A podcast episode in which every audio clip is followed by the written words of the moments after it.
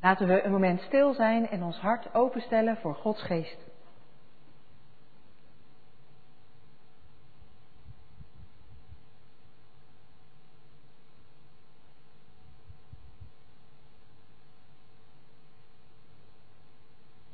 Onze hulp en onze verwachting is van God de Vader, schepper van hemel en aarde, die trouw blijft van generatie op generatie en nooit zal loslaten wat Zijn hand eenmaal is begonnen.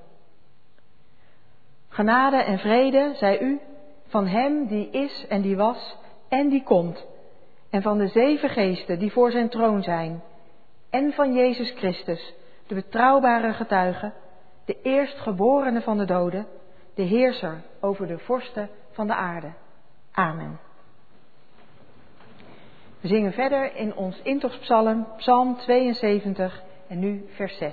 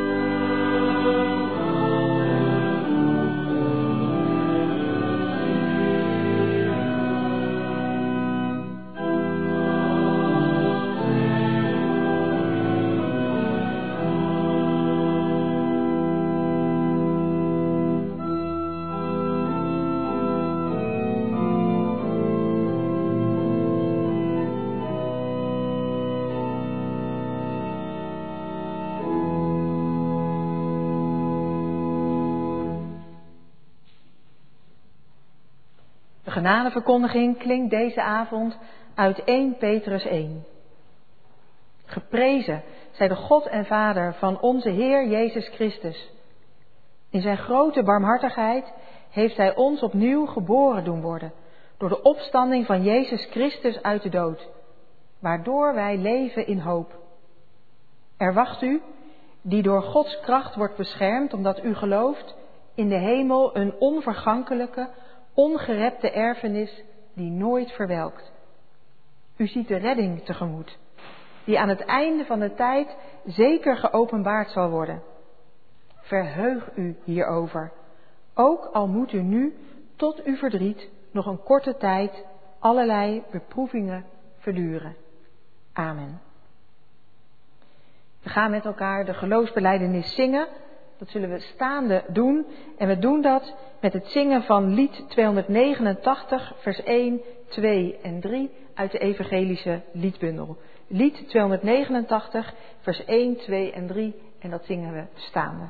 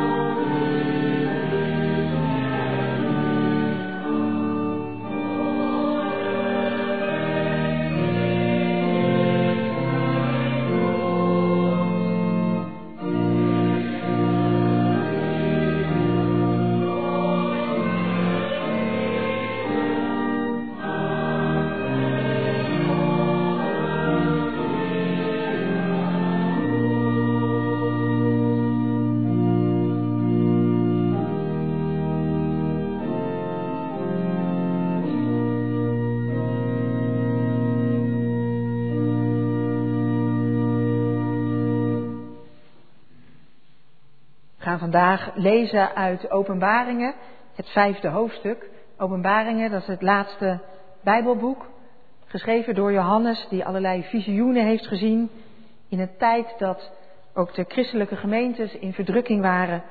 Maar juist in die verdrukking kreeg hij die visioenen en die visioenen geven hoop. Het zijn ook vaak lastige visioenen, het zijn al, vaak beeldspraak en soms moeten we goed lezen en zoeken wat er staat. Maar we bidden om Gods geest die ons hart en ons verstand zal openen om de woorden ook te begrijpen. Laat ons bidden. Heere God, Vader in de hemel, we zijn dankbaar dat we hier opnieuw naar uw huis mogen komen. Dit huis waar we naartoe mochten gaan, waar de deuren open stonden.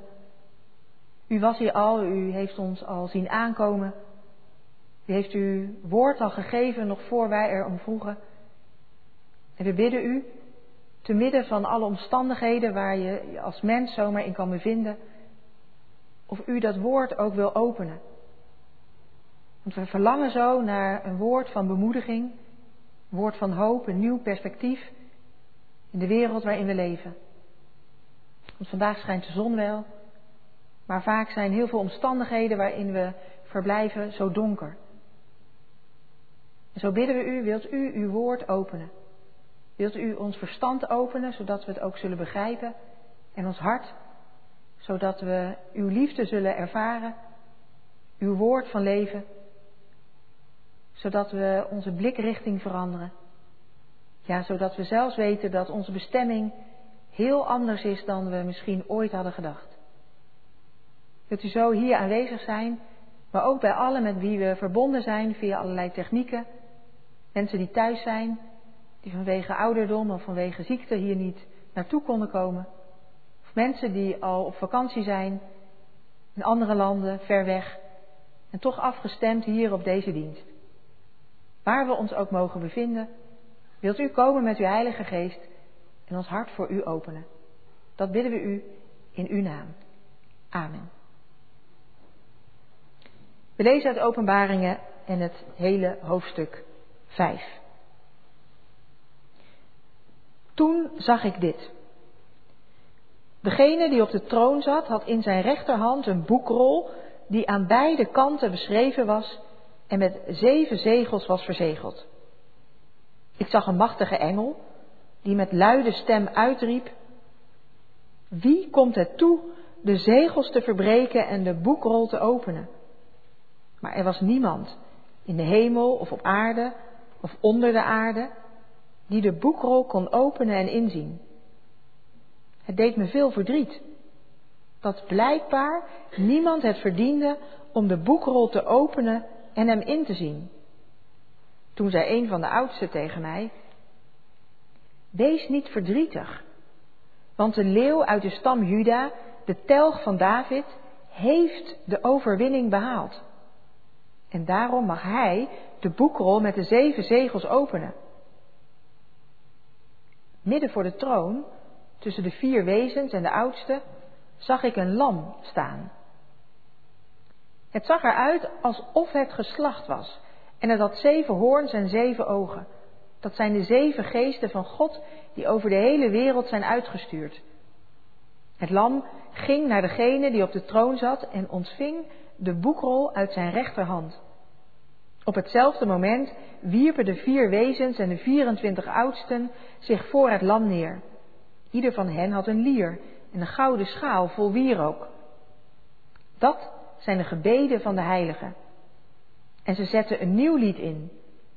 U verdient het om de boekrol te ontvangen en zijn zegels te verbreken, want u bent geslacht. En met uw bloed hebt u voor God mensen gekocht uit alle landen en volken, van elke stam en taal. U hebt voor onze God uit hen een koninkrijk gevormd en hen tot priesters gemaakt. Zij zullen als koningen heersen op aarde. Daarna hoorde ik het geluid van een groot aantal engelen rondom de troon, de wezens en de oudsten. Het waren er oneindig veel, tienduizend maal tienduizenden, duizend maal duizenden. En met luide stem riepen ze, het lam dat geslacht is, komt alle macht, rijkdom en wijsheid toe en alle kracht, eer, lof en dank. Elk schepsel in de hemel, op aarde, onder de aarde en in de zee, alles en iedereen hoorde ik zeggen, aan Hem die op de troon zit en aan het Lam komen de dank, de eer, de lof en de macht toe, tot in eeuwigheid. De vier wezens antwoordden Amen. En de oudste wierpen zich in aanbidding neer. Tot zover het woord van onze Heer. We zingen nu met elkaar Psalm 81, vers 1, 2 en 4. Psalm 81, vers 1, 2 en 4.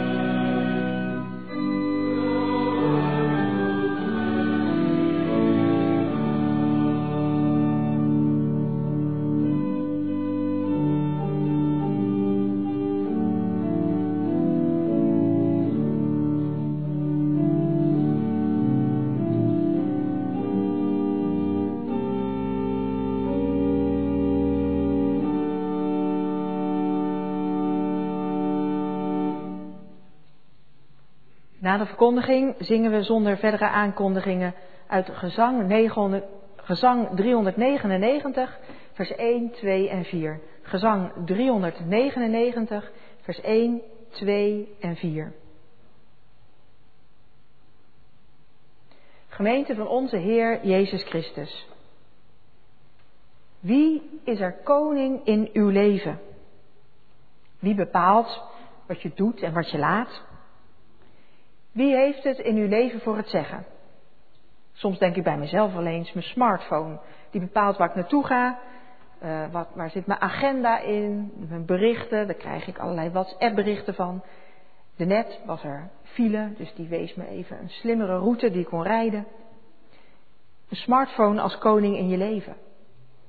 Maar misschien is bij u wel uw man of uw vrouw, uw moeder, Vaak bepalen de kinderen ook je doen en laten. We noemen ze prinsen en prinsesjes, maar soms lijken het net kleine koninkjes. Alles in het leven lijkt om de kinderen te draaien. Zij bepalen je richting en je koers in plaats van dat jij hen nog de richting wijst. Het kan ook zijn dat uw werk bepaalt hoe je leeft, wat je doet, waar je je voor inzet. Ja, wie is er nou koning in uw leven? Nu is het beeld van koning wat lastig. Want in ons landje is de koning wat aan de rand van ons bestaan gekomen. Hij is aan de zijlijn komen te staan. Hij woont nog wel in een mooi paleis. En één keer per jaar heeft hij nog zijn eigen dag, Koningsdag. Maar die andere 364 dagen per jaar, ja, dan hoeven we eigenlijk niet zoveel met hem. Hij wil de naam koning te zijn, maar werkelijke invloed heeft hij niet. Het is de vraag of we onze koning werkelijk een serieuze plaats hebben gegeven in onze samenleving. Of dat we hem maar wat gedogen, zolang hij maar niet werkelijk zijn mond open doet. En terwijl ik daar zo over nadacht, dacht ik, doen we dat niet hetzelfde met God, met Christus? Ja, hij is koning in ons leven, of beter gezegd, dat zou die moeten zijn.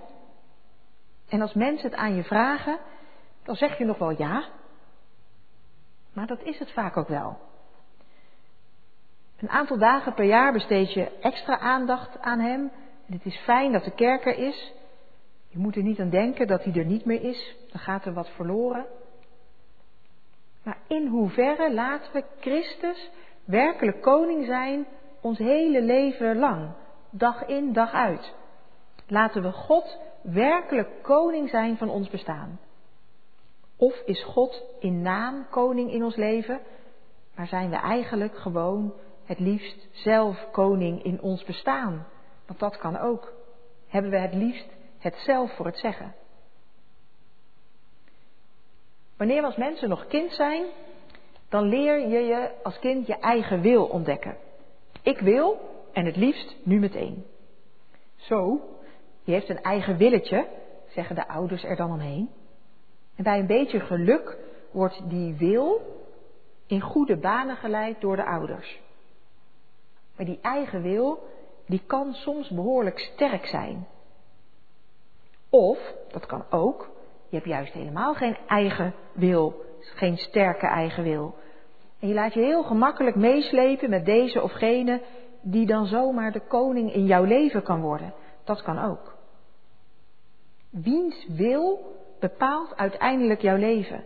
Die van jezelf of die van een sterk persoon in jouw omgeving? Of God? Iedere zondag bidden we het Onze Vader, het gebed dat Jezus ons heeft leren bidden. Misschien bidt u dit gebed wel elke dag.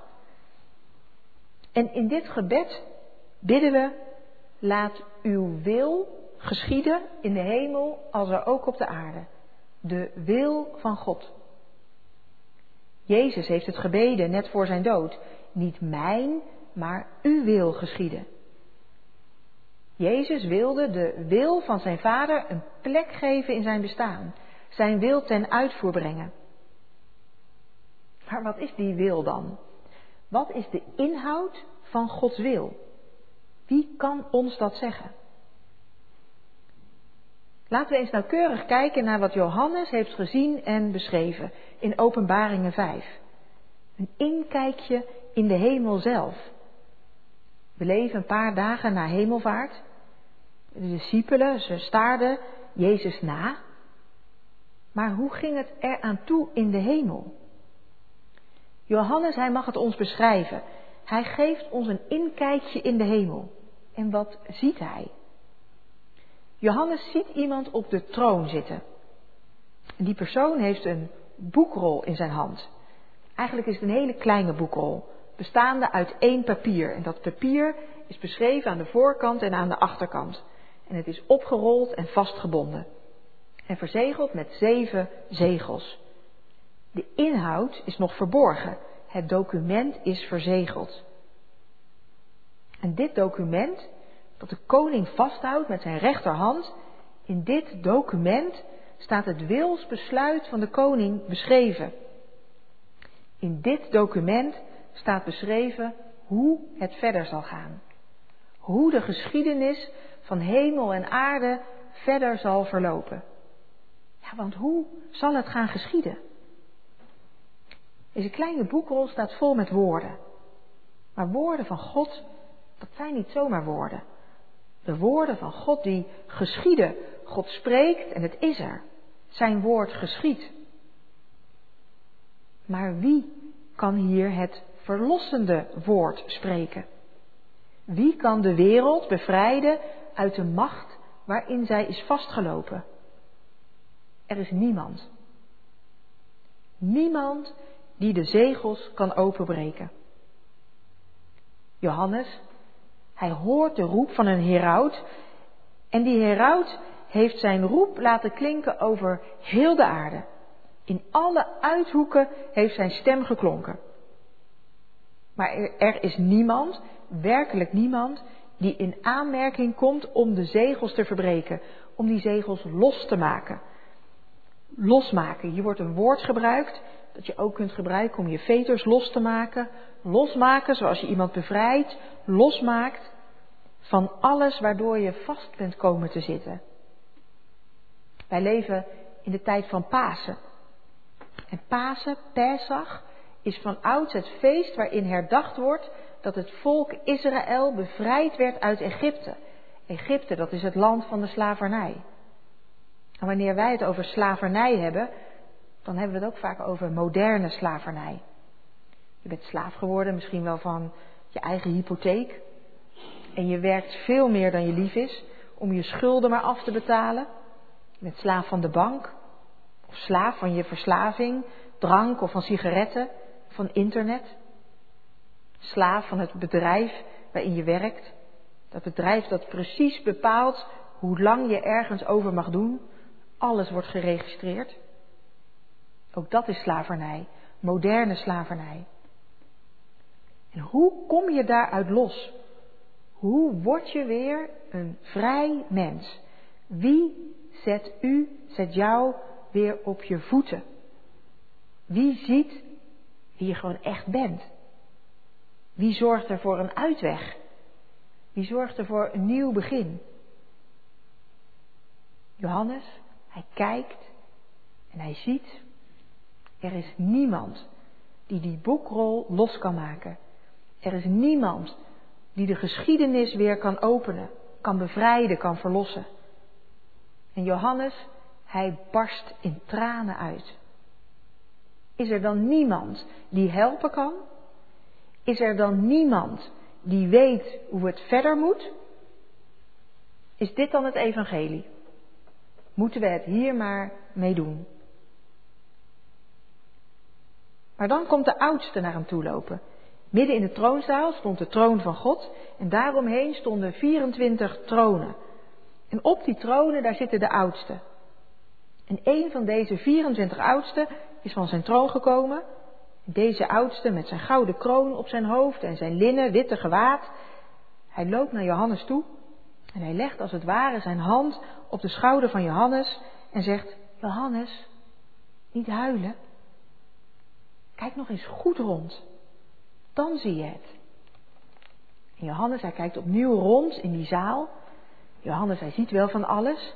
Maar hij ziet nog niet gelijk wat de oudste bedoelt. Het is misschien wel een beetje zoals wij. Je leest wat in de Bijbel. Je bladert er wat doorheen. Maar we weten niet zo goed, niet zo precies waar we op moeten letten. Het is zoveel informatie. We zien het belangrijkste gewoon over het hoofd. Maar je moet goed leren kijken. En dan zie je het. Johannes ziet het ook. Daar midden in die troonzaal, daar staat een klein lammetje. Een klein offerlammetje. Johannes, hij keek er gewoon overheen. Het lammetje, het viel nauwelijks op. Maar dan kijkt hij goed.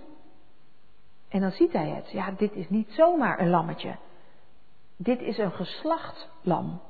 Je kunt het zien aan zijn hals. De dodelijke kerf van de slacht is er duidelijk te zien. Maar het lam is niet dood, maar het leeft. Het lam dat staat.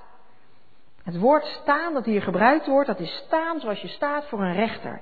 Het is staan zoals je staat wanneer je verhoord wordt door het Sanhedrin. Dat is echt staan. Daar staat hij, fier en rechtop. Geslacht als een offerlam. Maar het lam staat er tegelijkertijd met een koninklijke waardigheid. Hij staat daar met koninklijke kracht. Zeven hoorns heeft het lam en zeven ogen. Zeven hoorns, dat is de volheid van kracht. Zeven ogen, dat verwijst dan naar de Heilige Geest, die overal kan kijken. En het lam treedt naar voren. Hij is waardig bevonden om die boekrol te ontvangen uit de rechterhand van zijn vader. Dit is de victorie van het lam. Het document kan worden geopend. De toekomst wordt geopend. Onze Heer Jezus Christus, Hij is bij machten om de zegels te verbreken. Hij maakt ze los. Hij bevrijdt de toekomst. Ja, en dan barst die hele troonzaal uit in jubelgezang. Eén en al liturgie. De 24 oudsten, ze komen van hun tronen af. Ze buigen zich voor dat lam. Ze gaan muziek maken. Ze spelen op de citer. Ze gaan een loflied zingen. En de oudsten, die dragen gouden schalen.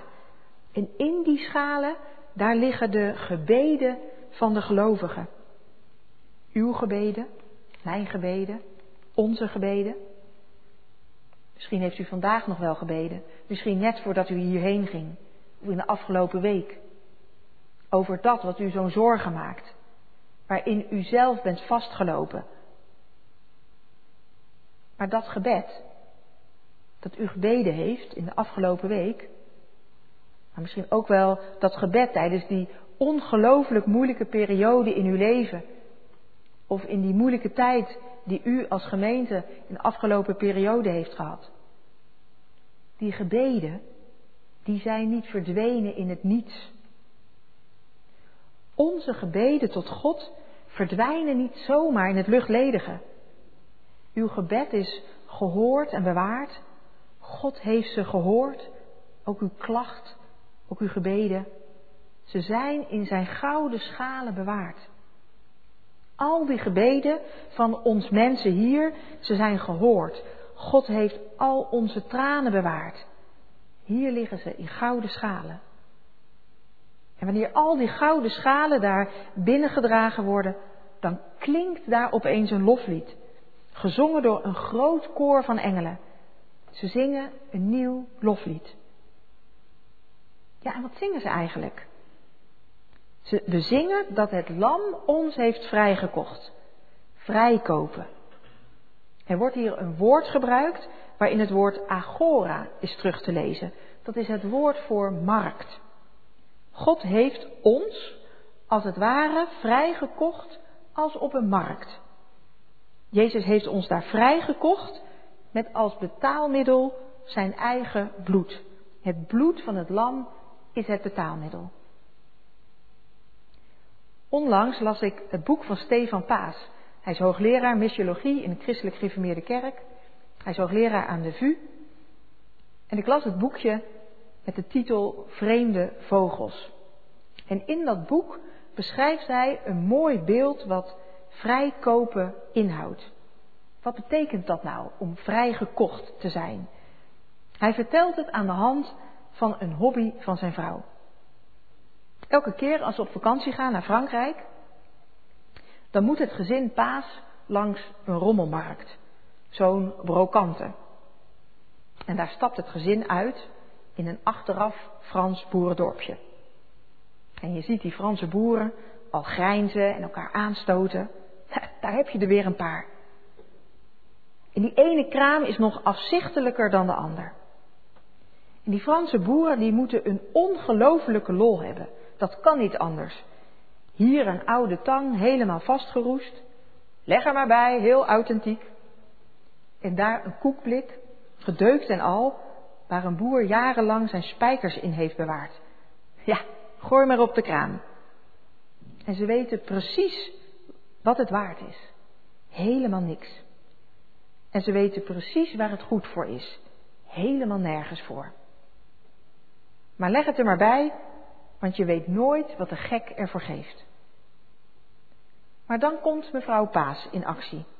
Ze praat vloeiend Frans met iedereen, haalt dingen van kraampjes af, die zelfs de Franse boeren niet durfden te laten zien. En aan het eind is ze zielsgelukkig met een stoffig blikje en een een of ander antiek koffertje. Fransen gelukkig, zijn vrouw gelukkig. Dat is vrijkopen. Je koopt iets wat bestemd is voor de stort. Of iets waar een Franse boer zijn spijkers in bewaart. En je kunt je stralende ogen er niet van afhouden. Je neemt het mee in de auto, duizend kilometers op weg naar huis. Meestal goed ingepakt, zodat het niet kan beschadigen. En als je thuis bent, dan haal je dit het eerst uit de auto. En je brengt het voorzichtig naar binnen, alsof het van kristal of van diamant is. Je poetst het op, je maakt het schoon en je zet het neer in je huis op een ereplaats. Je geeft het een andere bestemming. Dat oude blikje en dat koffertje wordt een nieuw leven ingeliefd. En wanneer er dan visite langskomt, dan zeggen de mensen: Waar heb je dat enige ding vandaan? Prachtig! Dat is een ongelofelijke gave. Zien wat bijna niemand ziet. De schoonheid in een stuk oud roest. Je ziet niet wat het is, maar wat het kan worden. In jouw handen, in jouw huis. Je laat zien hoe mooi het eigenlijk is als jij er je gang mee gaat. Je koopt het vrij. Jullie zijn vrijgekocht. Dat zingen de engelen. Je hele identiteit, alles wat bepaalde wie je was, dat draait misschien wel om presteren of om geld, om je kinderen, om gezondheid, om macht. En misschien was je er nog best een beetje gelukkig mee ook. Maar dan komt er iemand langs die je van onderaf de kraan haalt, kraam haalt. En die er alles voor over heeft om jou vrij te kopen. Je schoon te poetsen en je een nieuwe bestemming te geven. Ja, Jezus, hij geeft alles wat hij heeft. Zijn bloed, zijn leven. En hij koopt ons vrij. En zo word je opnieuw geboren en vrijgekocht.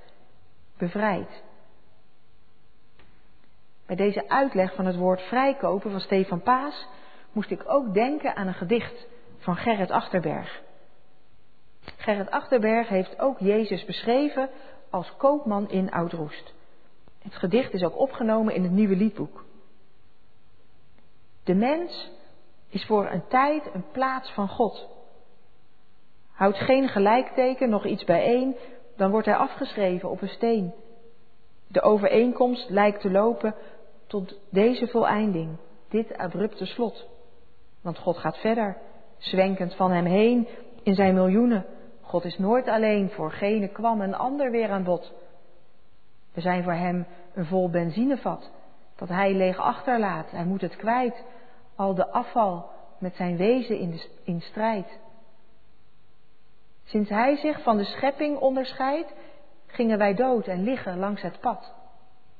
Wanneer niet Christus, koopman in oud roest, ons juist in zo'n conditie vinden moest, alsof hij met de Vader had gesmoest.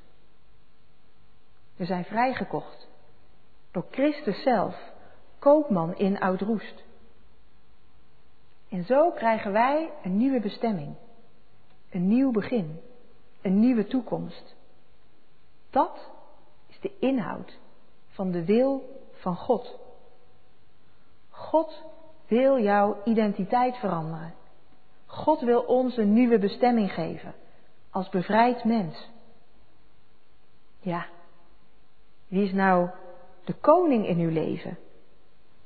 Blijf je in je oude bestaan liggen? Blijf je zelf koning?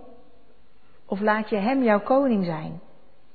En laat je Hem jou vrijkopen, bevrijden tot een nieuwe toekomst? Zodat je mee kan zingen in dat grote koor van engelen. Hem zij de lof en de eer en de glorie. Amen.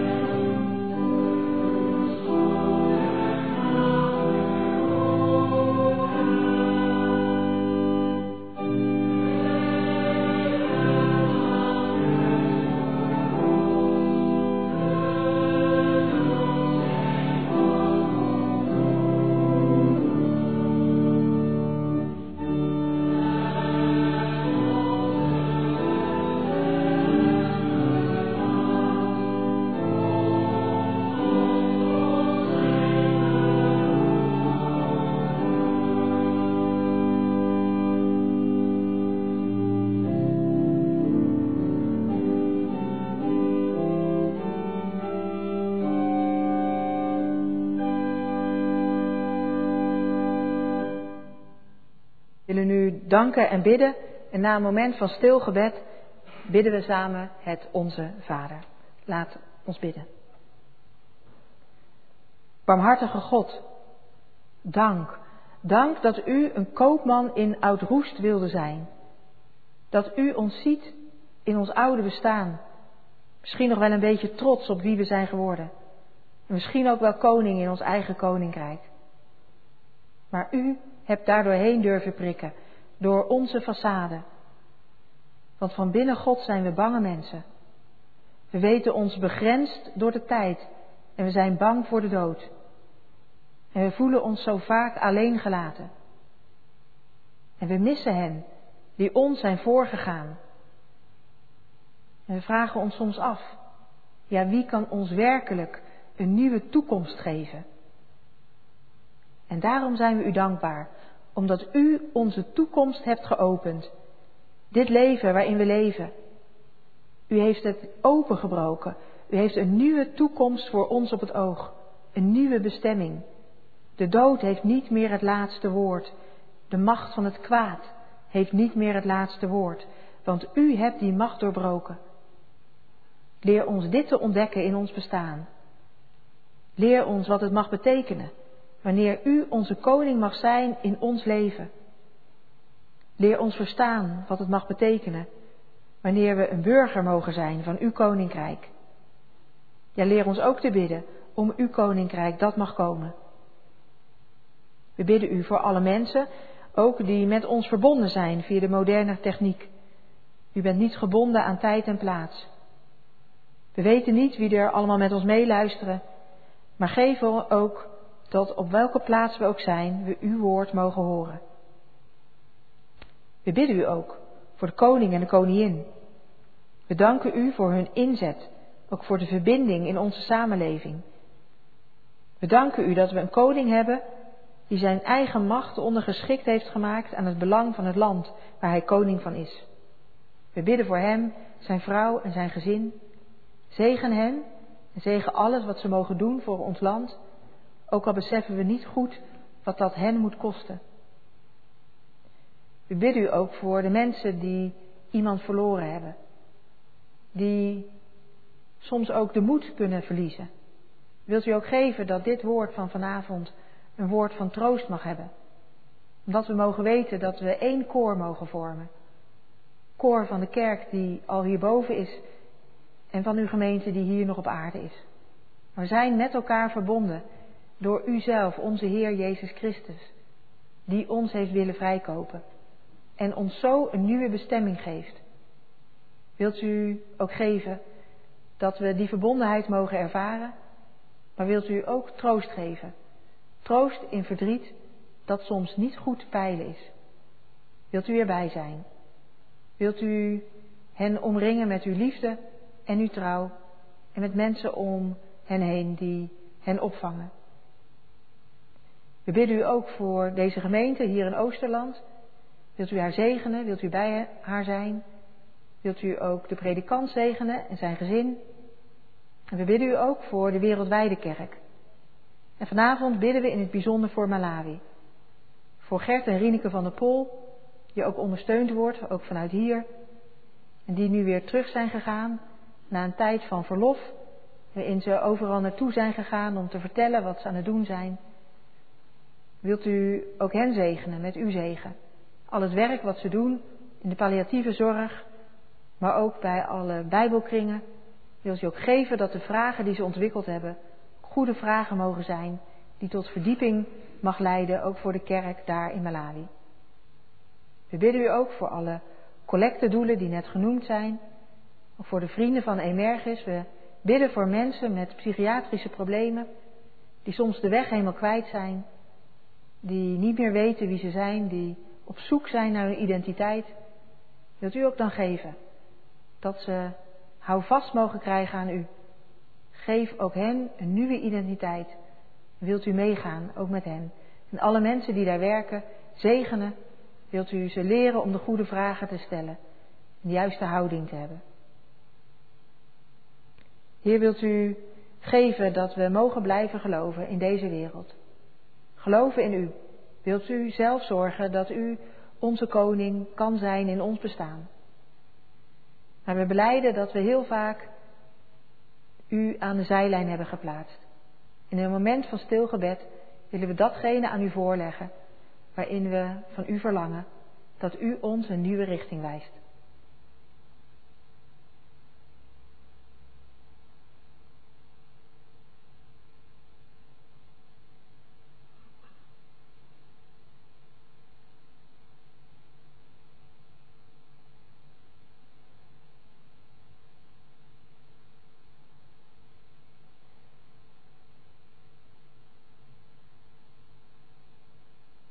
Heer, we danken u dat u al onze gebeden bewaart, dat u ze voor uw aangezicht houdt en dat ze niet verdwijnen. Wilt u onze gebeden zo verhoren? We willen nu het gebed bidden dat u onszelf hebt leren bidden. Onze Vader, in de hemelen zijt, uw naam worden geheiligd, uw koninkrijk komen, uw wil geschieden, gelijk in de hemel als ook op de aarde.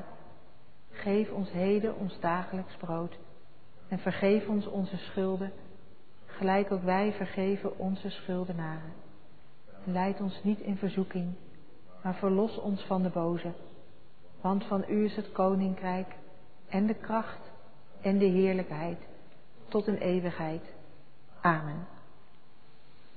Dan is nu het moment gekomen om u gaven te geven en aansluitend zingen we ons slotlied, ook gezang 399, maar nu vers 5 en 6. Gezang 399, vers 5 en 6.